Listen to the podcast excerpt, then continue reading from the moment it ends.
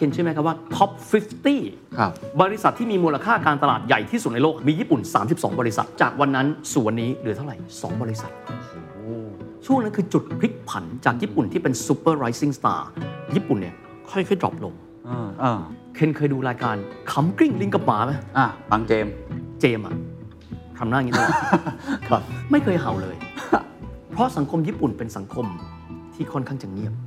ไม่ค่อยพูดจา หมาญี่ปุ่นไม่เห่า คนเขาไม่ช่างพูดหมามันเลยเงียบ ปาม เรื่องนี้มันบอกเลยครับ ครับ มันบอกว่าคนญี่ปุ่นถึงแม้ว่าท่านจะมีของวิเศษ ถ้าคุณเป็นเด็กขี้เกียจและไม่พยายาม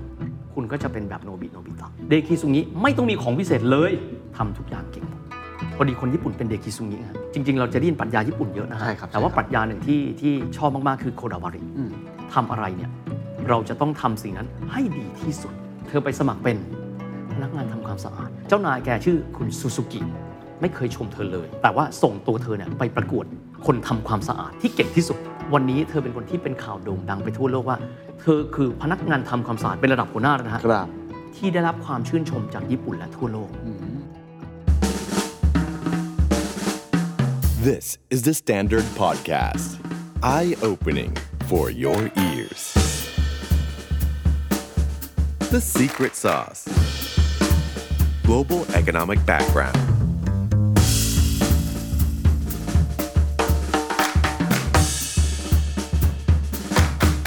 อันนั้นคือเป็นมิราเคิลเลยเนาะในช่วงหลังสงครามโลกครั้งที่สอง ถูกต้อง ประมาณเนี่ยสิถึง 30 ปีที่เขามี GDP เติบโตอย่างก้าวกระโดด แต่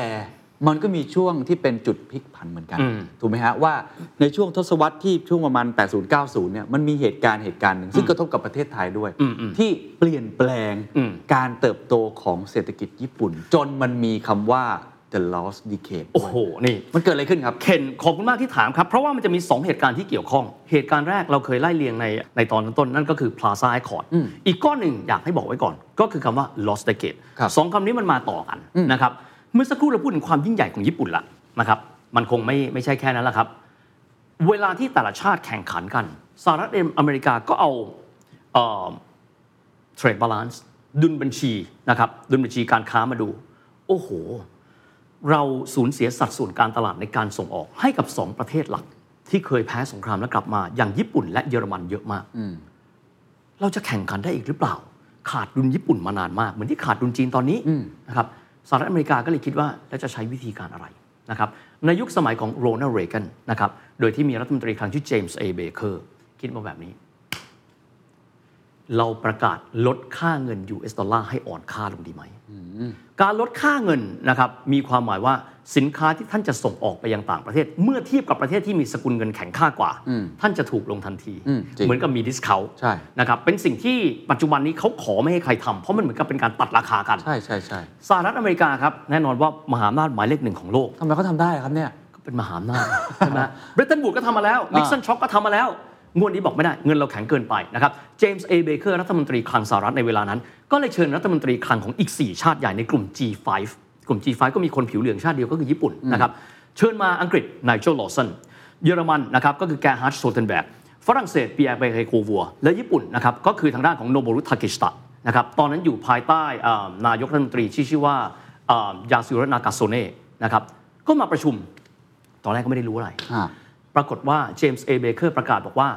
สหรัฐอเมริกาจะลดค่าเงินของตัวเองให้อ่อนค่าลงอ้าวทุกคนก็อ้าวเฮ้ยตัดราคานี่ แบบนี้ก็ได้หรือ อังกฤษกับฝรั่งเศสคงเฉยๆ เพราะไม่เพราะไม่ใช่เจ้าแห่งการส่งออก ครับ เยอรมันเองก็คงเกาหัว ตอนนนเป็นเยอรมันตอนตกอยู่นะฮะ ญี่ปุ่นเองก็ต้องยอมรับว่า คู่ค้าที่ใหญ่ที่สุดก็คือสหรัฐอเมริกา อืม สหรัฐอเมริกาไม่ได้มาเพื่อปรึกษาครับ มาเพื่อบอกให้ทำ โดนตัดราคาซะงั้น ดื้อๆแต่ปุ๊บเรียบร้อย ค่าเงินเยนแข็งโป๊กเลยตอนนั้น ค่าเงินเยนก็แข็งค่าขึ้นมาประมาณ 20%ภายในเวลา 1 เดือนอะไรเงี้ย โหโหดมากอืม เทนลองคิดดูสมมติสินค้าคล้ายคลึงกัน ครับ อันหนึงถูกกว่า 20%ไม่แตกต่างกัน made in US ทำยังไงล่ะครับ ญี่ปุ่นกลับมาตอนนั้นอ่านายกรัฐมนตรีนะครับ ก็คือนาคาโซเน่เป็นนายกรัฐมนตรีที่อยู่ในตำแหน่งนานที่สุดคนหนึ่ง รัฐมนตรีคลังนะครับ ก็คืออ่าเนี่ยรัฐมนตรีคลังที่ไปประชุม ที่ นะครับ พลาซ่าไอคอน มาปั๊บใช้วิธีการแบบไหนดี ก็เลยเชิญผู้ว่าการธนาคารกลางของญี่ปุ่นก็คือ BOJ นะครับชื่อว่าซาโตชิเนี่ยเข้ามาพูดคุยนะครับบอกว่า BOJ เราจะใช้วิธีการอะไรดีนะครับที่สุดแล้วเนี่ย และอ่าทางด้านผู้ว่าการธนาคารกลางของญี่ปุ่น ท่านก็บอกว่าเอาอย่างนี้ไหมเราใช้วิธีอัดฉีดสภาพคล่องเข้าไปในตลาดเยอะๆในเมื่อกลไกของเราคือการส่งออกเนี่ยมันแผ่วตัวลง เพราะฉะนั้นเราใช้วิธีการแบบนี้ก็แล้วกัน ด้วยการที่อัดฉีดสภาพคล่องเข้าไปอยู่ในตัวระบบนะครับเพื่อที่ว่าจะทำให้เศรษฐกิจเนี่ยสามารถเติบโตได้รวดเร็ว ก็คือเพิ่มไอ้ตัวสป라이เข้าไปเยอะๆ ถูกต้องลดอัตราดอกเบี้ย ขาหนึ่ง ซึ่งเดี๋ยวขานั้นจะคุยนะครับ ตอนนั้นสิ่งที่ญี่ปุ่นทำครับ ญี่ปุ่นก็มองว่าถ้าเราผลิตสินค้า made in Japan แล้วราคาแพง เราไปหาพื้นที่อื่นในการกระจายความเสี่ยงเรื่องการผลิตดีไหมนะครับแล้วก็มองว่าอุตสาหกรรมรถยนต์ก็ดี อุตสาหกรรมเอิ อิเล็กทรอนิกส์อืม อิเล็กทรอนิกส์ก็ดีจะใช้ที่ไหนนะครับก็มีตัวเลือกอยู่หลายตัวครับ ที่สุดหวยมาลงที่ประเทศไทยครับถามว่าหวยมาลงที่ประเทศไทยตอนนั้นถ้าจำไม่ผิดก็เป็นยุคของพลเอกเปรมตินสุรานนท์ ใช่ครับ เลือกประเทศไทยหลายสาเหตุนะครับหนึ่งก็คือเรื่องของเออฝีมือแรงงานเราค่อนข้างดี แต่อีกส่วนหนึ่งลืมไม่ได้นะครับ อุตสาหกรรมในยุคหลังสงครามโลกครั้งที่ 2 จะโตได้ท่านต้องมีพลาสติกครับประเทศไทยมี ESB Eastern Seaboard อ่า ที่มีอุตสาหกรรมปิโตรเคมีเม็ดพลาสติกอยู่ตรงนี้อยู่แล้ว ครับ ง่ายไหมล่ะ แล้วเราค้นพบแหล่งก๊าซธรรมชาติด้วย ก็ก็คือแหล่งเอราวัณแหล่งแรกนะครับ อันนั้นโชดช่วงชัชวาน ครับ มีความหมายญี่ปุ่นก็ตัดสินใจว่ามาประเทศไทย ก็เลยโยกย้ายฐานการผลิตมาอยู่ประเทศไทย แล้วก็อยู่กับเรามาตอนนี้ก็ประมาณสัก 40 ปีแล้ว แล้วนั่นทำให้พื้นที่ชายฝั่งตะวันออก จึงมีร้านอาหารญี่ปุ่น แล้วก็มีคนญี่ปุ่นมากมาย ถูกต้องเลยเคนทุกอย่างมันเชื่อมโยงกันหมด ครับ เราถึงได้ว่านี่คือแบ็กกราวด์ซึ่งประเทศไทยเองก็ยืนอยู่แวดล้อมด้วยประชาคมโลก ครับ และญี่ปุ่นก็เลยกลายเป็นพันธมิตรจริงๆเขาใกล้ชิดกับเรามานานละ อืม ก็เลยพันธมิตรที่ใกล้ชิดทั้งอุตสาหกรรมยานยนต์นะครับรวมถึงอุตสาหกรรมอิเล็กทรอนิกส์ก็เลยมาจากญี่ปุ่นก็กลายเป็นอานิสงส์ไป ครับ สินค้าญี่ปุ่นก็ยังส่งออกได้ เช่น การส่งออกผ่านประเทศไทยนะครับว่าประเทศไทยเป็นผู้ผลิตแล้วก็ส่งออกเช่นกระบะเราส่งไปออสเตรเลีย เราส่งไปยังหลากหลายประเทศ ต้นทุนมันก็จะถูกกว่า ถูกต้องอันนี้ชัดเจนที่สุดเพราะค่าแรงต่ำกว่าค่าครองชีพต่างๆ ก็จะเป็นแบบนั้น ครับ แต่ด้านหนึ่งครับ ทางด้านของอาธนาคารกลางของญี่ปุ่น จากการลดอัตราดอกเบี้ยต่อเนื่อง เช่นลองจินตนาการดูปัจจุบัน ถ้า Federal Reserve ของสหรัฐพูดว่า ลดอัตราดอกเบี้ยลงตลาดหุ้นขึ้นไหมขึ้น เพราะว่าคนก็มองว่าต้นทุนทางการเงินมันต่ำ อืม ก็กู้แบงก์ออกมาสิครับ ใช่ครับ มาทำธุรกิจมาทำอะไรต่าง ถ้าทำธุรกิจก็ดีไป อืม ไม่ใช่ครับ เอาไปทำอะไรครับ เก่งกำไรในหุ้น ๆ อื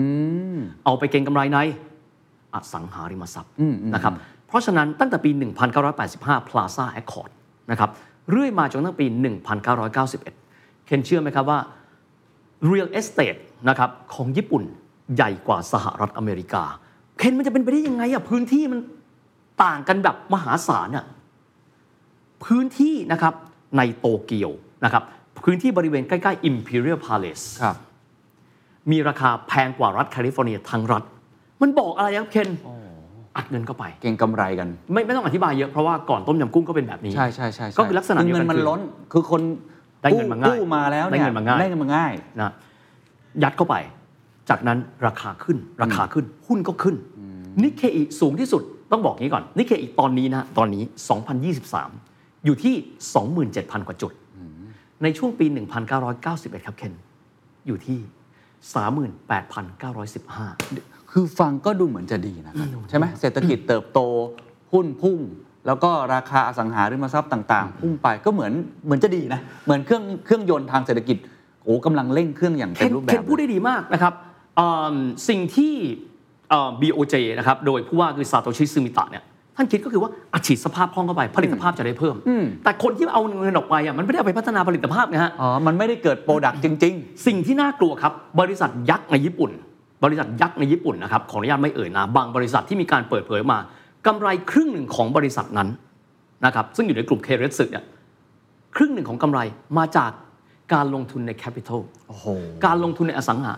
คุณไม่ต้องทำอะไรแล้วอ่ะ อ่า คุณไม่ต้องผลิตอุปกรณ์ใหม่เลย คุณก็มีกำไรมาครึ่งหนึ่งแล้ว มัน อะ เหมือนกับไม่ได้มี real asset จริง ๆ ไม่ได้มี productivity จ ถู ริ กต้งอง ๆ ถูกไหมฮะ คือมันไม่มีมันไม่มีน้ำหนักแล้วอะครับ ครับ ทุกอย่างเกิดจากการปั่น เพราะฉะนั้นความจำเป็นในการที่พวกเขาเนี่ยจะเร่งพัฒนานวัตกรรมใหม่ๆทำไปทำไมอ่ะ ก็เอาเงินบริษัทมาฝ่าย treasury ยัดเงินเข้าไป โอ้ยหุ้นขึ้นดีใจ จะพัฒนาอะไรล่ะครับ อืม ตอนในช่วงเวลาแบบนั้นเคนใช่อไหมครับว่า top 50 ครับ บริษัทที่มีมูลค่าการตลาดใหญ่ที่สุดในโลก 50 บริษัท มีญี่ปุ่น 32 บริษัท โอ้ แล้วเคนรู้ไหมครับ จากวันนั้นสู่วันนี้เหลือเท่าไหร่ ครับ 2 บริษัท เคนลองคิดดูว่าแล้วกันว่า ช่วงนั้นคือจุดพลิกผันจากญี่ปุ่นที่เป็น super rising star เราไม่ได้โทษใครนะครับ ครับ เพราะในช่วงนั้นผมเชื่อว่านายกรัฐมนตรีสองท่าน คือนาคาโซเน่นะครับแล้วก็รัฐมนตรีต่อมารวมถึงซาโตชิซึมิตะ ท่านคงคิดว่ายัดเงินเข้าไป ชดเชยกับการส่งออกที่เราน้อยลง เพื่อที่จะทำให้ทุกอย่างฟื้นตัวขึ้นมา อืม แต่พอคนในตลาดเนี่ยเอาเงินไปเก็งกำไร ต้องบอกว่าเรื่องนี้คลาสสิกมากนะครับ ครับ ต้มยำกุ้งบ้านเราก็เป็น ใช่ ซับไพรามสหรัฐก็เป็นแบบนี้ ใช่ใช่ใช่ ลักษณะเป็นเพียงแต่ญี่ปุ่นมันเกิดก่อนไงครับ เกิดปั๊บ ญี่ปุ่นสะดุดขาครับ อืม นับแต่นั้น ธนาคารอ่ากลางญี่ปุ่นก็ได้ดูมอนิเตอร์ละตายละ ราคาอสังหาริมทรัพย์ที่มันขึ้นสูงเนี่ย ครับ ตอนหลังไม่มีคนมีเงินซื้อแล้ว อ๋อ กลายเป็นว่าถืออ เก็ง สัง กำไร หาริมทรัพ ไว้อย่างเดี ย์ ยว เหล่านั้นในราคาแพงพวกนั้นคือติดดอยอสังหา ไม่มีคนอยู่จริงไม่มีอะไรต่างๆเลย หุ้น เออ ณวันนี้ 27,000 กว่าจุด วันนั้น 38,000 กว่าจุดเคนมันไปขนาดไหนแล้วอะ อืมอืม พอมันไม่มีคนซื้อถือราคาแพง ทุกตัวดรอปหมด ติดดอย ก็เลยกลายเป็นเกิดเครดิตครันช์นะครับบริษัทที่ให้กู้เพื่อเอาไปเก็งกำไรอสังหา หรือว่าเอาไปเก็งกำไรในตัวหุ้นเองนะครับรู้ว่าสถานการณ์ไม่ดี ก็เลยขอให้มีการ force sales force sale ก็คือว่าราคาหุ้นตกแค่ไหนไม่รู้ คุณต้องรีบเอาเงินกลับมาคืนผม อืม เกิดเครดิตครันช์เลือดหมดออกจากตัวจบ ทาง BOJ กับรัฐบาลจำเป็นต้องเดินหน้าเข้าไปในปี 1991 ปรับขึ้นดอกเบี้ยไปเรื่อย โอ้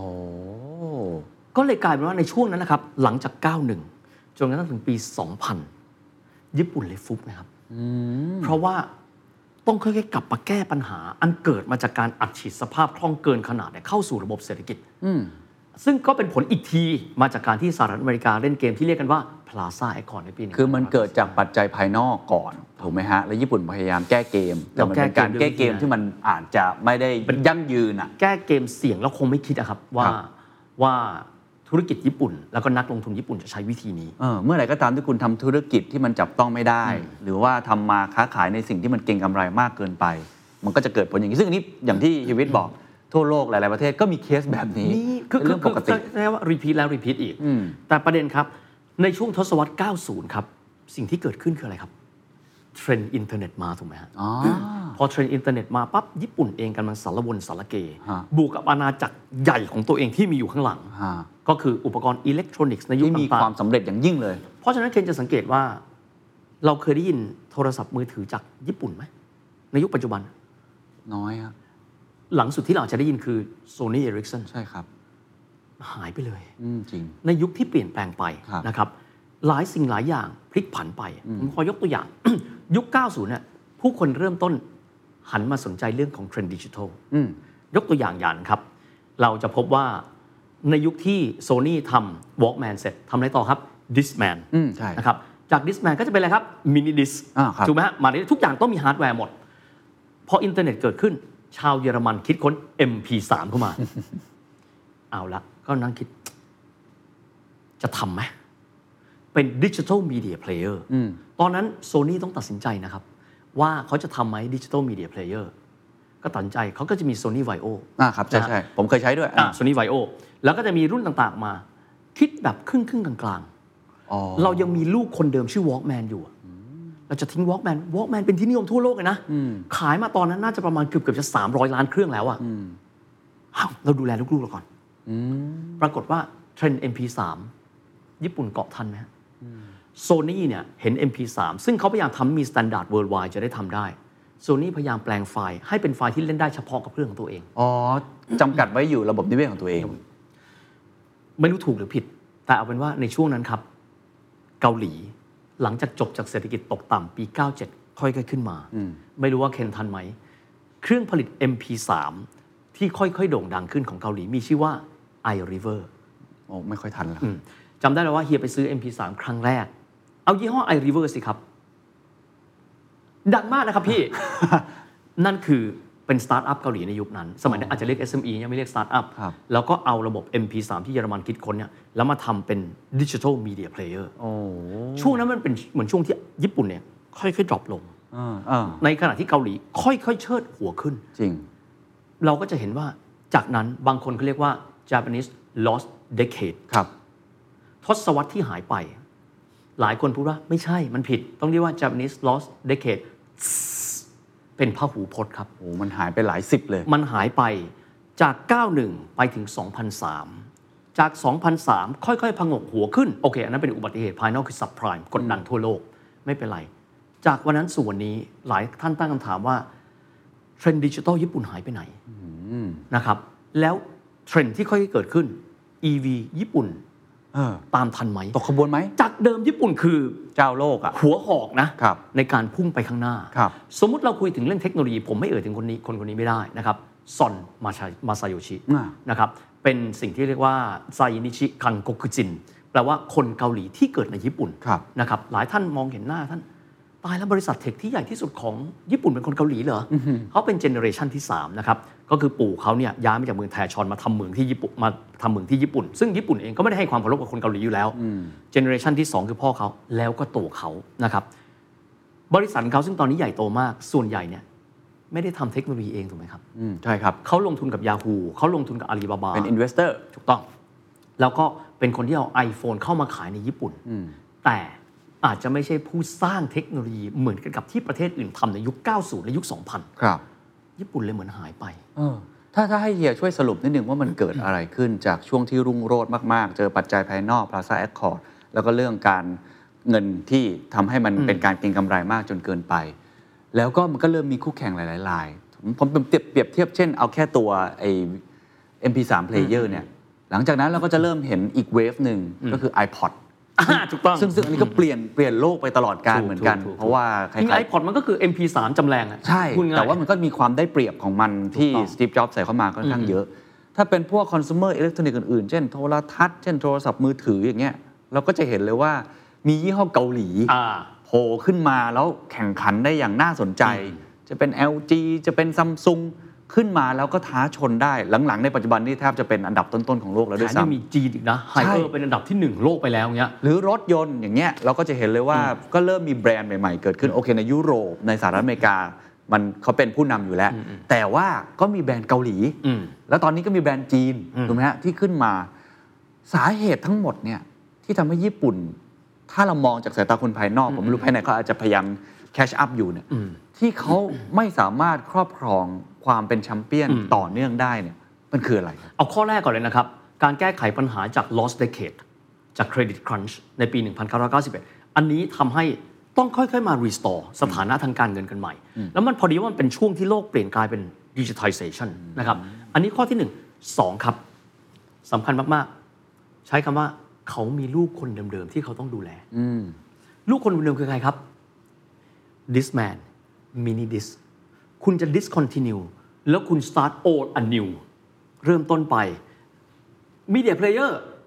supplier ที่มี เคเรสุที่เราอธิบายมาสักครู่เคเรสุแปลว่าอะไรครับ ทุกคนเป็นโครงข่ายเจ้าของแบรนด์ supplier ทุกคนเป็นเครือข่ายกัน สมมุติผมทำแบบเนี้ย supplier ผมตายดิ เหมือนล้มโดมิโนก็ต้องล้มทั้งหมดเลย ถูกไหมฮะ เอาดูง่ายๆเลย EV ปัจจุบันอะ ครับ คนที่เขาทำเอ่อห้องสูบ เสื้อสูบ พิสตัน คอนรอดที่อยู่ในเครื่องอะเพราะเป็น EV ยังไงครับเดินไปบอกเขาบอกว่า น้องเคนโทษทีนะครับ พี่จะเป็น EV ตายไหมครับ ตายหมด ก็คงจะมีเรื่องของความถักทอของเคเรสึที่เราต้องประคับประคองไปด้วยกันเหมือนง่ายๆครับ เราอยู่อยู่อย่างเงี้ยโลกเราเป็นดิจิทัล แต่ว่าสื่อที่เขามีโลกอนาล็อกเขาก็ต้องใช้อุปกรณ์เดิมไหม ครับ มันขายกันก็ต้องมีภาระส่วนนั้นนะครับ แล้วก็อีกส่วนหนึ่งครับ อันนี้ต้องยอมรับเลยนะครับ ญี่ปุ่นเกิดได้เพราะ perfectionist สมบูรณ์แบบทำดีที่สุด ในการที่จะออกผลิตภัณฑ์ใหม่อาจจะใช้เวลาหลายปีในการคิด execute ทดสอบ แต่พอ perfectionist กับโลกที่มันมีความ agile คือปราดเปรียวเปลี่ยนปุ๊บมาตลอดเวลาเนี่ย ช่วงเวลาที่คุณทำให้มันสมบูรณ์แบบ โลกอาจจะเปลี่ยนไปอีกเจเนอเรชันหนึ่งไปแล้ว ผมเข้าใจยุคนี้มันต้อง fail fast ยุคนี้ต้อง fail forward ต้อง fail cheap คือคือคือต้องบอกว่ามันเป็นเหมือน double edge sword ขออนุญาตกระแดะใช้ภาษาฝรั่งนะ ดาบสองคม ครับ double edge sword คมหนึ่งฟาดฟันศัตรู อีกคมหนึ่งพลาดมาบาดตัวเอง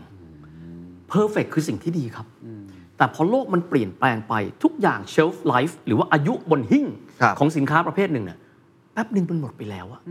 แป๊บหนึ่งมันรู้เอาดู MP3 สิครับ ใช้เวลาเท่าไหร่ MP3 เนี่ยมีเวลาสั้นมากจากนั้น พอมา iPod เปลี่ยนเป็นรูปแบบอื่นๆ ผนวกเข้าไปในโทรศัพท์มือถือ เห็นไหมมี MP3 มี iPod ผนวกระบบ Media Player เข้าไปในโทรศัพท์มือถือ ใช่ ทุกอย่างเปลี่ยน MP3 เนี่ย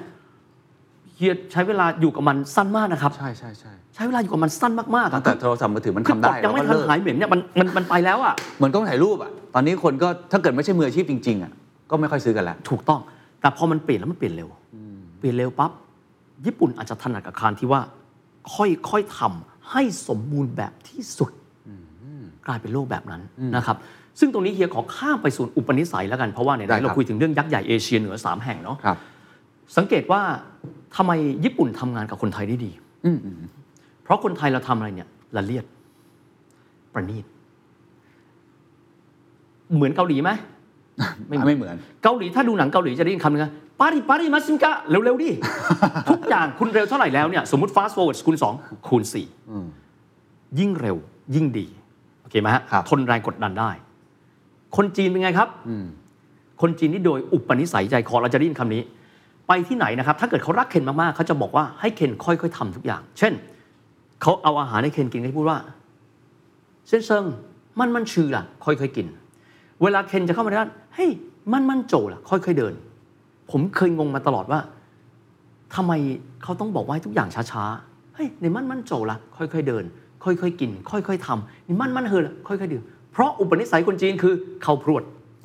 เหมือนเฮียเงี้ยปุ๊บปั๊บเข้าใจป่ะคือทำอะไรปั๊บยังยังไม่ได้โปรเซสเราเข้าพรวดละ เข้าพรวด เพราะเราเวลาจะกินอะวางอาหารปั๊บ อ๋อรีบรีบ เรา บ เลือดจีนนะเรารู้ ครับ ทุกคนจะพูดว่าทำไมเฮียทำอะไรรีบๆ ก็กูเติบโตมาเวรเนี้ยมันอยู่ในเลือดกูนี่แหละ อ่าจริง นะฮะ จริงจริง เพราะฉะนั้นคนจีนทำอะไร มันมันเชื่อมึงไม่ต้องรีบกินเดี๋ยวมึง ผ ติด ม ค นี่แต่ อ ก่อนเวลาตรุดจีน หรือว่าไปกินข้าวกับที่บ้านนะ ไม่เคยได้นั่งชิวเลย สั่งสั่งสั่งมาวางวางวางวางวางกินเสร็จกลับบ้านเลย ถูกต้องและแล้วเผื่อๆดูจับเวลานะ เรากินไปครึ่งชั่วโมงเอง ถูกไหมฮะนี่เพราะฉะนั้นเนี่ยนิสัยของมหาอำนาจทางเศรษฐกิจ เอเชียเหนือสามชาติแตกต่างกัน เกาหลีคือคุณเดินเท่าไหร่ยังเร็วไม่พออเขาก็เลยมองไปเวียดนาม อ๋อเขาอดทน มา เนาะ แบบเดียวกัน เร็วเท่านั้นจึงจะครองโลก จีน เร็วไป เข้าพรวดปึ๊บคือเหมือนกับเข้าบอลนะฮะเข้าพรวดปึ๊บวืดนะเพราะฉะนั้นค่อยๆทำ ครับ มั่นมั่นโจมั่นมั่นชื่อมั่นมั่นเหออ ม ญี่ปุ่นไม่ใช่ครับ ค่อยๆทำเพื่อความสมบูรณ์แบบเข้ากับไทยไง ตะต่อนยอนหน่อย คนอ่ะคนไทยคือคือคือคนไทยเนี่ยช้าแต่อาจจะไม่ได้สุขุมเหมือนญี่ปุ่น ญี่ปุ่นน่ะช้า แล้วเขาก็มาเทรนคนไทย อืม ให้มีความละเอียดกับทุก ๆ จุด คิดไว้แล้วว่าทุกอย่างจะเป็นยังไง เราไล่เรียงประวัติศาสตร์มาทุกอย่างญี่ปุ่นวางแผนไว้หมดถูกไหม อืม นะอันนี้เหมือนกัน พอมันมาเป็นแบบนี้เนี่ยมันก็เลยกลายเป็นอุปนิสัยที่ว่า carry มา สินค้าญี่ปุ่นทั้งซื้อรถก็ดี อุปกรณ์เครื่องใช้ไฟฟ้าก็ดี สมบูรณ์แบบเหลือเกิน คุณภาพดี แทบไม่ต้องเคยเข้าไปส้มเลยนะฮะคือมันสมบูรณ์แบบมากเหลือเกิน พอมาเป็นแบบนี้ พอมายุคใหม่ครับ จะร้อนสินค้าใดใช้เวลา 5 ปี ไม่ใช่ อืม จริง จีนทำทันที ขออนุญาตยกตัวอย่างนะครับ ครับ เช่นกรณีเสี่ยวมี่ทำไมผลิตภัณฑ์เขาเยอะแยะเลย เพราะทำปั๊บ รีบเข็นออกมาก่อน ให้ลูกค้าเนี่ยได้มีประสบการณ์ก่อนว่าดีไม่ดี ดีก็พัฒนาต่อ ใช่ แต่ถ้าเกิดเป็นญี่ปุ่นไม่ใช่ครับ ต้องดีที่สุดไร้ที่ติ โอ้ จึงค่อยเปิดตัว แต่ว่าด้วยสปีด ของโลกอืม มันไม่เหมือนกันแล้ว คือปรัชญาในการทำงานทำธุรกิจเนี่ยมันอาจจะไม่ได้สอดคล้องกับบริบทโลก ในแต่ละช่วง ผมเจอคนที่เป็นผู้บริหารอ่ารถยนต์จีนนะเขาไปเรียนที่จีนใช้คำนี้ คนจีนพูดว่าขึ้นฝั่งแล้วค่อยว่ากัน นี่ความหมายว่าของของคนไทยคือไปตายเอาดับหนะ อ่าครับครับทุบหม้อข้าว สร้างอัลเลอร์จิ้ว เสี่ยง ขึ้นฝั่งแล้วค่อยคิดกัน แต่ถ้าเป็นญี่ปุ่น ถ้าลองคิดดูวันที่เขาโจมตีบริ i ิชมาลายาบริ i ิชฮองกงเนี่ยเขาวางแผนแล้วว่าโจมตีเพิร์ลฮาร์เบอร์ก่อนขากลับโจมตีฟิลิปปินส์ต่อ จากนั้นเข้ามาคุยกับ ดิเรกชัยนามท่านรัฐมนตรีต่างประเทศบ้านเรา จากนั้นเข้าฝคิดมาหมดแล้ว ว่าเข้ามาวับจะเข้าไปแบบไหน แต่ของคนจีนทั่ว ๆ ไป สร้างอันเลยจื้อเสียง ขึ้นฝั่งไปก่อน ครับ เดี๋ยวค่อยว่ากัน แต่ญี่ปุ่นคิดว่า เข้าตรงนี้จะเอาน้ำมันจากไหน ดีแบบนั้น แต่ว่าพอดีว่าในบริบทสองทศวรรษเนี้ย ครับ โลกมันอาจจะเปลี่ยนไป แล้วก็มีคู่แข่งซึ่งแบบเกาหลีปาดิปาดิเร็วๆ หรือประเภทแบบจีนที่ขึ้นฝั่งเราค่อยคิด มันทำให้โลกเปลี่ยนไป ญี่ปุ่นเลยมีจังหวะที่อาจจะ drop ลงไป แต่ต้องบอกว่าสารตั้งต้นของเขาคือมนุษย์ ยังไงก็ตามไม่ธรรมดา พร้อมที่จะกลับมาเสมอ อันนี้ต้องพูดแบบนี้เลยนะครับ เขาพร้อมที่จะกลับมาเสมอด้วยด้วยด้วย human w a r และด้วยศักยภาพที่เขามีอยู่ ครับพอเฮียพูดถึงตรงนี้เลยอยากจะชวนคุยหน่อย เพราะว่าผมก็มีโอกาสได้คุยกับคนญี่ปุ่นหลายคนที่อยู่ในประเทศไทย แล้วเขาก็ยอมรับเลยว่าคนญี่ปุ่นน่ะโดยส่วนใหญ่ค่อนข้างคอนเซอร์เวทีฟ อืม อย่างเช่น ผมคุยกันเรื่องสื่อ เขาบอกว่าคุณทำได้ไงเดอะสแตนดาร์ดเนี่ย ห้าปีครึ่งเนี่ยทำไมคนถึงอ่านออนไลน์ดู YouTube ขนาดนี้ ผมก็ถามเขาว่าอ้าวแล้วของประเทศญี่ปุ่นสื่อเป็นยังไงเขาบอกว่าเจ้าใหญ่เหมือนเดิม อืมอืม แล้วก็ถามว่าคนดูออนไลน์เยอะขึ้นไหมก็ดูเยอะขึ้น แต่ว่าสุดท้ายเนี่ยพฤติกรรมคนก็ยังต้องการเสพอะไรที่ไม่ได้แตกต่างจากเดิม อืม มากนะเพราะฉะนั้นการ disruption ในบางอุตสาหกรรมแล้วกันนะครับ อืมอืม มันอาจจะเกิดขึ้นยาก ผมเลยอยากถามตรงนี้ว่าไอ้ความ conservative ของเขาที่อยู่ในบริบทของเศรษฐกิจ หรือแม้แต่การขับเคลื่อนของรัฐบาล ราชการเองก็ตามทีตรงเนี้ยมันเป็นยังไงบ้างครับ คือเอาแบบนี้แล้วกัน คนญี่ปุ่นเน้นความแม่นยำความคือคือความ impeccable ความสมบูรณ์แบบนะครับ ที่ผ่านมาก็ต้องถามแบบนี้ ญี่ปุ่นไม่เคยพลาดอะไรเลยนะครับ ถูกไหมฮะ ทุกอย่างก็เดินมาได้ แพ้สงคราม เพราะเรื่องการตัดสินใจอันนั่นก็ส่วนหนึ่ง แต่ส่วนที่เหลือ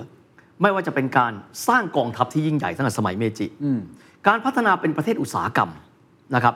ต่อมาจนกระทั่งว่าแพ้สงครามกลับมายังยิ่งใหญ่ เศรษฐกิจใหญ่เป็นอันดับที่ 2 ของโลกนะครับ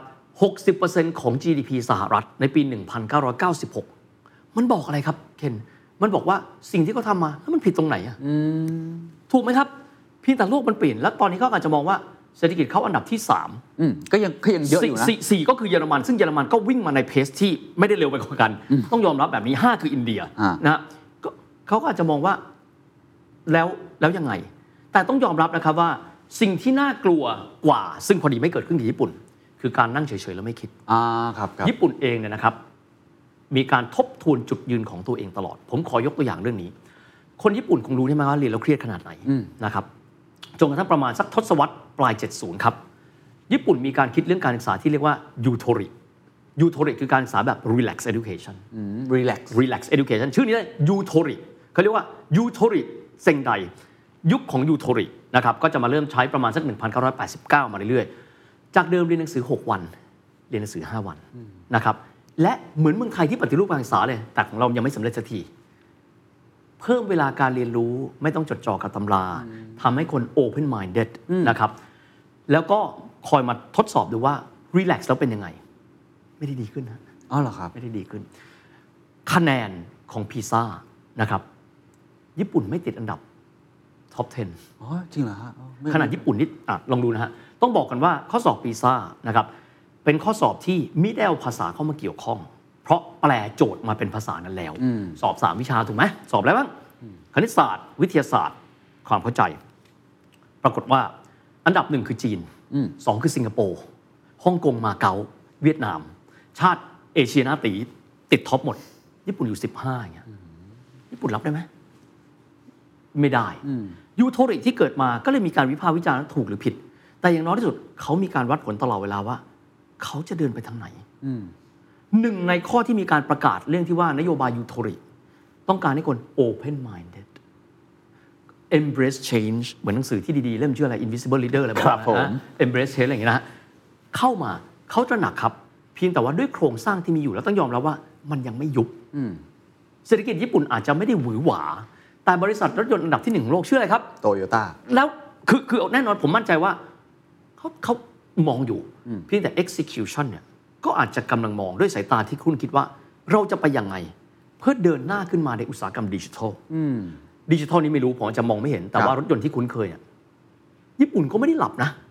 แต่ว่าก็ต้องยอมรับว่า โอ้โห คู่แข่งนี่ ถูก ดู ต้อง เดือดมาก เพราะเมื่อกี้ มอง บางคนอาจจะเถียง ถ้าดู Market Cap หรืออัตราการทำกำไรเทสลานำไปแล้วนะ อ่าอ่าอ่าา อะไรอย่างนี้ด้วยซ้ำเนาะ อืมอืมอืม เพราะฉะนั้นก็แสดงว่าญี่ปุ่นก็กำลังพยายาม ผมว่าญี่ปุ่นเขาไม่นิ่งเฉย เพียงแต่ส่วนหนึ่ง อันนี้แค่เป็นการ เอ่อพินิจพิเคราะห์ดูนะครับ ครับ แล้วเครื่อง ICE ที่มีอยู่ อืม ซัพพลายเออร์ผมที่มีอยู่อะให้เขาทำอะไรอะ อืมอืม ก็คงต้องมาคิดให้สมบูรณ์ว่าทั้ง supply chain ซึ่งลักษณะญี่ปุ่นคือเราจะไม่ทิ้ง supply chain อืม ลักษณะญี่ปุ่นข้อธรรมเนียมปฏิบัตินะครับ ครับ ไม่มีการตัดคนกลาง ไม่มีการทรยศ supply chain เขาถึงได้อยู่กันได้ นี่คือความซื่อสัตย์ของเขา จะไม่มีการสมมุติว่า เคนผ่านคนกลาง แล้วมาจ้างงานเฮีย วันหนึ่งเคนอ้อมคนกลางมา แล้วมาหาเฮียเขาไม่ทำนี่คือผู้เจริญแล้วนะครับเขาจะไม่ทำ จริยธรรม ยังไง ปก็รัชญาใน ค การ นกลับ ทำ เพราะฉะนั้น supply chain ที่มีอยู่เคเรสึยังคงแข็งแรงอยู่ต้องบอกว่าสิ่งนี้ทำให้ญี่ปุ่นเกิดขึ้น แต่หลายคนก็มองมันทำให้ญี่ปุ่นช้าลง แต่ก็ต้องรู้ว่าจังหวะที่จะเร็วขึ้นของคนญี่ปุ่น จะเป็นยังไง ที่ผ่านมาเมื่อสักครู่เคนพูดถึงว่าในการจะมองเศรษฐกิจสิ่งที่ต้องมองคือ GDP ตั้งแต่ทศวรรษ 91 เป็นต้นมานะครับเรื่อยมาจนถึงวันเนี้ย อัตราเติบโตเฉลี่ยน้อยมากน่าใจหายครับ จากเคย 10 เคย 8 เคย 6 1.18 ตั้งแต่ 91 มาจนถึง 2022 ครับ มันยาวนานเกินไปสำหรับญี่ปุ่น อืม นะครับ แต่เราจะบอกว่าเขาเป็นประเทศที่ไม่น่าเรียนรู้คงไม่ใช่ อืมครับ เพียงแต่ว่าเขาจะกลับมาเร็วอีกครั้งหนึ่งในอุตสาหกรรมใด และด้วยวิธีการอะไรนั้นเป็นอีกเรื่องหนึง งั้นก็คงจะต้องทิ้งท้ายไว้ที่ตรงนี้ ผมว่าบทเรียนของประเทศญี่ปุ่นนี่มันน่าสนใจมาก มันโรลเลอร์โคสเตอร์อะมันขึ้นสุดลงสุดแล้วก็ขึ้นอีกครั้งหนึ่ง แล้วตอนนี้มันอาจจะชะลอนิดหนึ่งแต่เราก็เชื่อกันเหมือนกันว่า ญี่ปุ่นนี่ล้มกี่ครั้งก็จะลุกขึ้นมาได้ ใช่ ในมุมมองของเฮียทางไปต่ออนาคตของประเทศญี่ปุ่นตอนนี้ ถ้าเรามองไปเนี่ยคิดว่าเขาจะเหมือนกับสโลดาวไปเรื่อยๆอัตราการเติบโตเป็นแบบนี้ไป หรือจะมีเกมเชนเจอร์อะไร หรือเขากำลังทำอะไรอยู่เพื่อจะสร้างประวัติศาสตร์หน้าใหม่ของญี่ปุ่นครับ เฮียคงคงตอบแทนไม่ได้ แต่เฮียมั่นใจว่าเขามิเคยนั่งเฉย เขามีเป้าหมาย ครั้งหนึ่งเขาบอกว่าจะไม่มีใครมารุกรานเราได้อีก ต่อมาเราจะต้องยิ่งใหญ่เหนือคนขาว อืม ต่อมาบอกว่าหลังจากแผ่นดินไหวที่ราบคันโตะเราต้องกลับทุกครั้งเขาพิสูจน์มาแล้วเฮียอาจจะเดาใจเขาไม่ได้เขาจะทำอะไร เช่นกรณีถ้าเป็นโตโยต้าเอง สิ่งที่เขาประกาศนะครับ ตอนที่โตโยต้าอากิโอนะท่านเดินทางมาที่ประเทศไทย ท่านบอกว่ามันอาจจะมีทางเลือกพลังงานอื่นก็ได้ เช่นไฮโดรเจน อืม ก็อาจจะเป็นไปได้ ซึ่งตอนนี้เรายังไม่รู้ บางคนบอกว่า EV ได้จับต้องง่ายสุด มันอาจจะกลายเป็นอะไรรู้ป่ะฮะ วันหนึ่ง VHS กับเบต้าสู้กันแทบตาย ตอนจบกลายเป็นดิจิตอลหมดเลย อืม ถูกไหมครับ หรือวันหนึ่งซิมเบียนสู้กันไปกันมากับระบบ BlackBerry ไปไปมาๆกลายเป็น Android กับ iPhone มันก็เป็นไปได้ จริง ทุกอย่างเกิดขึ้นกับวิวัฒนาการ แต่ว่าสิ่งที่ยังไม่อยากจะให้ละเลยครับ เรื่องของสารตั้งต้นของญี่ปุ่น เราคุยมาตั้งนานนะครับ สิ่งเหล่านี้จะเกิดไม่ได้ ถ้าพลเมืองญี่ปุ่นไม่เป็นแบบที่ญี่ปุ่นเป็น ไม่ไม่เป็นแบบที่เขาเป็น อืม นะครับ พลเมืองญี่ปุ่นเป็นชาติที่ เป็นมนุษย์พันธุ์พิเศษที่อยากจะเรียกแบบนี้แล้วกันเคนลองดูแล้วกันครับว่า เป็นชาติที่มีความมีคุณภาพสูงมาก เรื่องการกินอาหาร เวลากิน ไม่เคยกินอาหารเหลือ เพราะถูกสอนมาตั้งแต่เด็กว่าต้องใช้ทรัพยากรอย่างประหยัดที่สุดนะครับ แล้ววิธีการสอนของคนญี่ปุ่นน่าสนใจนะครับ เขาไม่ใช่วิธีการตำหนิตำหนิตำหนิ เขาใช้วิธีการแบบเซนขออนุญาตนิดหนึ่งเคนเคยดูรายการขำกลิ้งลิงกับหมาไหม อ่ะปังเจม สังเกตไหมครับว่าในดูมาตลอดเนี่ย เจมส์อะทำหน้าอย่างนี้ตลอด ครับ ไม่เคยเห่าเลย เพราะสังคมญี่ปุ่นเป็นสังคมที่ค่อนข้างจะเงียบ ไม่ค่อยพูดจา หมาญี่ปุ่นไม่เห่า สังเกต ไหม แทบไม่เคยไปญี่ปุ่นแล้วหมาไม่เห่า เพราะว่าคนเขาไม่ช่างพูดหมามันเลยเงียบตาม อันอันนี้อันนี้คิดกันคิดแบบนี้นะครับ คนญี่ปุ่นสมมติว่าจะสอนให้เด็กอ่ากินอาหารให้หมด ไม่ต้องใช้สอนครับเขาตักบุฟเฟ่ต์กินตอนเที่ยงใช่ไหมครับสมมติเด็กคนไหนตักเกิน ซึ่งทุกคนตักเกินหมด ถ้าเป็นเด็กไทยก็คือ กินให้หมดนะ กินไม่หมดเอาไปทิ้งจบ เด็กญี่ปุ่นคือ ครูก็จะเดินมา น้องๆ ชินสุเกะกินยังไม่หมดเลยอะเราจะเริ่มคลาสเรียนไม่ได้ โอ้ ชินสุเกะกินเข้าไป ไม่ไหวแล้วครู ชินสุเกะกินเข้าไป ทุกคนก็ชินสุเกะกินไม่หมด ชินสุเกะจะกินจะกินไม่จะตักเกินอีกไหมฮะ ไม่แล้ว ไม่อีกแล้วครับ เพราะมันเป็นส่วนรวมอะ เวลาไปที่ญี่ปุ่นครับ เวลานั่งกันอยู่เนี่ยทุกคนจะเงียบไม่คุยโทรศัพท์ และเวลาที่คนต่างชาติคุยโทรศัพท์ดัง เช่นคนไทย เขาก็จะมอง เงียบเองไหม ใช้ความเงียบกดดัน อ่า นะครับสิ่งเหล่านี้มันเป็นสิ่งที่คนญี่ปุ่นก็จะมีวินัยของเขาอยู่ตลอดเวลา อืม การรักษาทรัพยากรที่ดี ความสามัคคีของพวกเขานะครับสิ่งเหล่านี้เป็นสิ่งที่เอาอะไรออกจากตัวเขาไม่ได้นะครับและอีกอย่างครับ คนญี่ปุ่นต้องยอมรับอย่างว่า เขามีประชากรประมาณ 120 ล้านคน ครับ และคน 120 ล้านคนนั้นเป็นพลเมือง ลองดูเรื่องหนึ่งครับ อันนี้เนี่ยน่าสนใจมาก มีชายคนหนึ่งนะครับ เป็นชายซึ่งอยู่ในเอนเตอร์เทนเมนต์ของญี่ปุ่นที่ทุกคนต้องรู้จักดี เขาเกิดในปีโชวะ ปีที่ 35 1961 เขามีชื่อว่าโนบิโนบิตะ ครับ นะฮะ เป็นเรื่องที่เกิดขึ้นในยุคโชวะนะครับ เรื่องนี้เนี่ยมันเป็นเรื่องที่ตลกมากครับ เป็นเรื่องที่ผู้ชายที่หลอยถ้วยมาก ช่วยตัวเองไม่ได้เลย มีของวิเศษที่มีชื่อว่าโดราเอมอน ครับ แต่ชายคนนี้ประสบความสำเร็จไหมครับ ช่วงท้ายก็เหมือนจะสำเร็จนะ สกรูอัพทุกตอน สกรูอัพทุกตอนนะครับ และในขณะที่อีกหนึ่งตัวละครครับ ชื่อเดคิซุงิมีของวิเศษไหม ไม่มี เดคิซุงิได้ทุกอย่างเลยนะเดคิซุงิได้ แต่ไม่ได้ ทุกอย่ ชิสุกะนะ างแต่เดคิซุงิไม่เคยจีบชิสุกะสังเกตไหมฮะ อ่าถูกไหมถูกไหมมันเป็นจินตนาการ เรื่องนี้มันบอกเลยครับ ครับ มันบอกว่าคนญี่ปุ่นถึงแม้ว่าท่านจะมีของวิเศษ ถ้าคุณเป็นเด็กขี้เกียจและไม่พยายาม คุณก็จะเป็นแบบโนบิโนบิตะเด็กคิซุงิไม่ต้องมีของวิเศษเลย เด็กคิซุงิคือเด็กที่เรียนเก่งที่สุดในคลาสทำทุกอย่างเก่งหมด พอดีคนญี่ปุ่นเป็นเด็กคิซุงิฮะไม่ต้องรอว่าทุกคนอยากมีโดเรมอนแต่ถ้าดูในเรื่องนั้น ได้ทุกอย่างเลยนะ แต่ไม่ได้อะไรสักอย่าง ตอนจบคือได้แต่งงานกับชิซุกะ ครับ แต่จริง ๆ แล้วถ้าเกิดว่าโดเรมอนไม่กลับมา เขาก็จะแต่งงานกับใจโกะ ถูกไหมฮะ แต่นี่คือคือมันเป็นการบอกว่า เขามีทัศนคติในการที่ว่าช่วยเหลือตัวเอง เวลาไปญี่ปุ่นเวลาเราขอความช่วยเหลือคนญี่ปุ่นทำไมเขาช่วยเหลือเราเต็มที่ เพราะคนญี่ปุ่นไม่ขอความช่วยเหลือใคร จะอยู่ในสถานภาพใด ไม่ขอขาดบาดตาย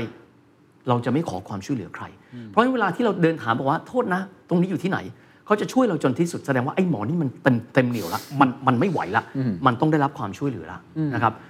อีกส่วนหนึ่งครับต้องยอมรับว่าเอิ่มคนญี่ปุ่นเวลาทำอะไร ผมจริง ๆ เราจะได้ยินปรัชญาญี่ปุ่นเยอะนะฮะ ใช่ครับ แต่ว่า ใช่ครับ ปรัชญาหนึ่งที่ที่ชอบมากๆคือโคดาวาริ ทำอะไรเนี่ยเราจะต้องทำสิ่งนั้นให้ดีที่สุด ไม่ใช่แค่พอผ่านตัวนะครับแล้วก็คนที่ผมประทับใจที่สุดนะครับเป็นคนที่เกิดในปีโชวะที่ 44นะครับเธอเป็นคนที่เกิดที่เฮหลงเจียง เธอเป็นลูกครึ่งญี่ปุ่นกับจีนนะครับแล้วเธอคนนี้เนี่ยก็คือปี 1970นะฮะเธออยู่ที่จีนเธอก็จะโดนด่าว่าไอเด็กญี่ปุ่น เธอกลับมาอยู่ที่ญี่ปุ่น คนก็มองว่าเธอคือไอเด็กจีน เธอไม่มีโอกาสทางการศึกษาเลยเลย เลยนะฮะที่สุดเธอไปสมัครเป็น พนักงานทำความสะอาดนะฮะและญี่ปุ่นเขาก็น่ารักนะครับเขาจะมีการแข่งขัน แล้วก็เจ้านายแกชื่อคุณซูซูกิ ไม่เคยชมเธอเลย แต่ว่าส่งตัวเธอเนี่ยไปประกวดคนทำความสะอาดที่เก่งที่สุด มีประกวด เขามีการแข่งขันแบบนี้ เออ มันมันมันน่าชื่นชมมากนะครับว่าแม้กระทั่งคนทำความสะอาด เขาเป็นมนุษย์นะครับ ก็ต้องทำให้ดีที่สุด เขาเป็นมนุษย์เขามีเวที เธอได้ที่สองและเธอร้องไห้ ทุกคนต้องเป็นหนึ่งครับ ที่สุดเธอได้ที่หนึ่ง เจ้านายของเธอคือคุณซูซูกิเดินตบไหล่แล้วบอกว่าเธอเก่งมาก วันนี้เธอเป็นคนที่เป็นข่าวโด่งดังไปทั่วโลกว่า เธอคือพนักงานทำความสะอาดเป็นระดับหัวหน้าแล้วนะฮะ ครับ ที่ได้รับความชื่นชมจากญี่ปุ่นและทั่วโลก เธอโคตรละเอียดเลย เธอมีชื่อว่านิตสิฮารุโกะ เธอทำงานอยู่ที่สนามบินฮาเนดะ อ๋อ ผมเคยได้ยินผมได้ยินข่าวนี้ คือไปดูแล้วเนี่ยผมจะบอกว่าเป็นเรื่องของเธอคนเดียวครับ แต่สิ่งเหล่านี้มันเป็นสิ่งที่แอพพลายกับสังคมญี่ปุ่นทั้งสังคมนะลองคิดดูแล้วกัน ถ้าสมมติพนักงานทำความสะอาด นั่งอยู่ แล้วก็คิดว่าเมื่อไหร่เราจะรวยพรุ่งนี้ต้องถูกหวย มิสิทธิ์จะฝันนะฮะ ครับ และก็ทำงานแบบแกนๆ แก้วก็ยังมีรอยลิปสติก อืม นั่นไม่ใช่ญี่ปุ่นครับ ญี่ปุ่นที่ผมพูดเรื่องเซนเดี๋ยวจะต้องขออนุญาตพูดด้วยนะฮะอยู่กับปัจจุบันขณะ อืม ล้างแก้วมีคราบกาแฟ มีอีกนิดนึงไม่ได้ อืมไม่ละเลย ห้องน้ำมีคราบน้ำตาลนิดนึง ต้องขัดจนจบมองดูมุมห้องมีอยากได้ไม่ได้ เพราะเขามีสิ่งที่โคดาวาริทำแล้วต้องดีที่สุด และมันไม่ใช่แค่คุณฮารุโกะคนเดียวนะฮะคือคนญี่ปุ่นส่วนใหญ่ที่เราเห็น สมมุติเราส่งแฟกซ์เราใช้กระดาษเยอะเจ้านายบอกไม่ได้ เขียนน้อยๆสิจะได้ส่งแฟกซ์แค่ครึ่งเดียว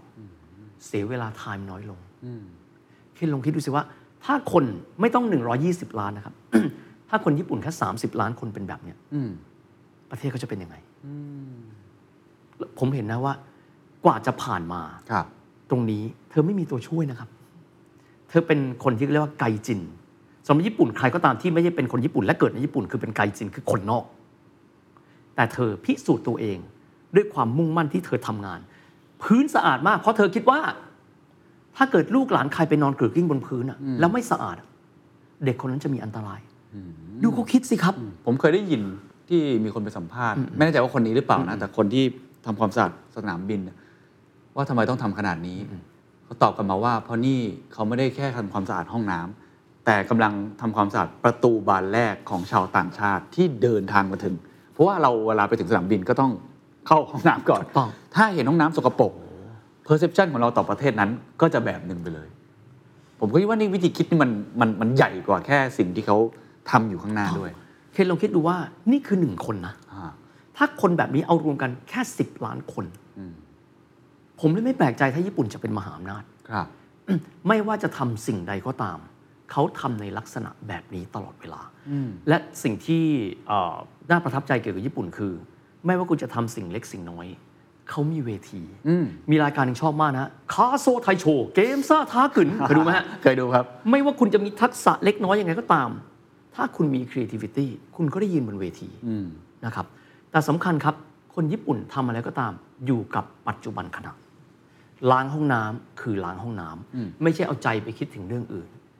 เมื่อไหร่เราจะไปทำงานบริษัทที่ดีขึ้น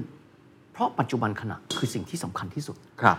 และการที่คนญี่ปุ่นมีจิตใจนิ่งสังเกตว่าคนญี่ปุ่นไม่ว่าจะเขาจะเร็วเขาจะดินามิกยังไงก็ตามนะครับเขาจดจ่อกับสิ่งที่ทำเขามีสมาธิมาก ผมเคยงงว่าทำไมคนญี่ปุ่นมีสติดีมากๆ คืออยู่กับปัจจุบันเขาเรียกว่าใจอยู่กับเนื้อกับตัว ไม่มีสติคือใจไม่อยู่กับเนื้อกับตัวนะฮะเราลองมองดูว่า เวลาญี่ปุ่นทำอะไร ญี่ปุ่นเงียบ ถ้าสมมติเวลาถ้าเกิดว่าเราไปกินข้าวที่สมมติเราไปที่จีน เขามาเสิร์ฟแก้วน้ำเค็งก็จังมันมัน ชื่อ โอเคขอโทษนะฮะ ฮะ ผมก็เป็น ครับ แต่ถ้าเป็นญี่ปุ่น บางทีประคองด้วยครับ เปิดประตูไม่มีเสียง ปิดสวิตช์ไฟไม่มีเสียง เดินด้วยเกียร์ไม้บนพื้นหิน ไม่มีเสียง มันบอกว่าอะไรครับ จิตใจเขาอยู่ที่จุดที่เขากำลังทำนี่คือสิ่งที่ทำให้เขาเนี่ยเติบโตมาได้เพราะเขาทำโทรทัศน์ โทรทัศน์เขาต้องดีที่สุดเขาประกอบรถรถเขาต้องดีที่สุด มันเริ่มต้นมาขอใช้คำว่า atomic habit ครับ ไม่มีสิ่งใดที่มันเกิดมาจากนโยบายครั้งเดียว ปรับได้ทุกอย่าง ครับ แต่ atomic habit แค่การวางถ้วย วางชาม การกินอาหาร ญี่ปุ่นจะพูดว่าอะไรครับ เคี้ยวข้าวให้ละเอียดละเอียดนะครับ ทุกอย่าง human ware บางคนบอกว่า ญี่ปุ่นเติบโตมาได้เพราะเมจิ ถูกต้องครับ แต่ human ware คือสิ่งที่เขาสั่งสมภูมิปัญญามาเป็นพันปี เป็นสิ่งที่เราจะละเลยไม่ได้ ครับ นะครับและมันก็ทำให้เขาเนี่ยบวกลบคูณหารยังไงก็ตาม เขาคือชาติที่มีเศรษฐกิจใหญ่ที่สุดอันดับที่ 3 ของโลกอยู่ดี โอ้โห ผมว่าเป็นบทสรุปที่ดีมากนะครับ จากเรื่องราวตั้งแต่ในอดีตรากทางวัฒนธรรม ประเพณี การปกครอง ยุคโชกุนซามูไร มาถึงช่วงสงครามโลกครั้งที่ 2 แล้วก็มาถึงในยุคปัจจุบันที่เหมือนโรลเลอร์โคสเตอร์เลย รุ่งโรดแล้วก็ตกต่ำแล้วก็รุ่งโรดแต่ผมเชื่อว่าอย่างหนึ่งที่เฮยวิทพยายามจะสรุปในช่วงท้ายก็คือ คนญี่ปุ่นพลเมืองญี่ปุ่นต่างหากที่น่าจะเป็นเกมเชนเจอร์ที่สำคัญ เป็น ที่สุด ฮีโร่ของทุกคนเลยนะ เป็นฮีโร่ของทุกคนแม้จะเป็นคนที่เล็กที่สุด อืม แค่มนุษย์ทำความสะอาดห้องน้ำแต่เขาก็สามารถที่จะเป็นคนที่ทำดีที่สุดในสิ่งที่เขาเป็นและถูกยกย่องได้ ถูกต้อง น่าสนใจนะครับว่าประเทศญี่ปุ่นหลังจากนี้จะเดินหน้าต่อไปอย่างไร จะเป็นโนบิโนบิตะ จะเป็นเด็กคิ เด็กคิซุ ซุ งิ งิหรือเราอยากจะเป็นโดเรมอนกันแน่ นะ อ่ะ วันนี้ลาไปก่อนครับ สวัสดีครับ สวัสดีครับ The secret sauce global economic background. The Standard Podcast, eye opening for your ears.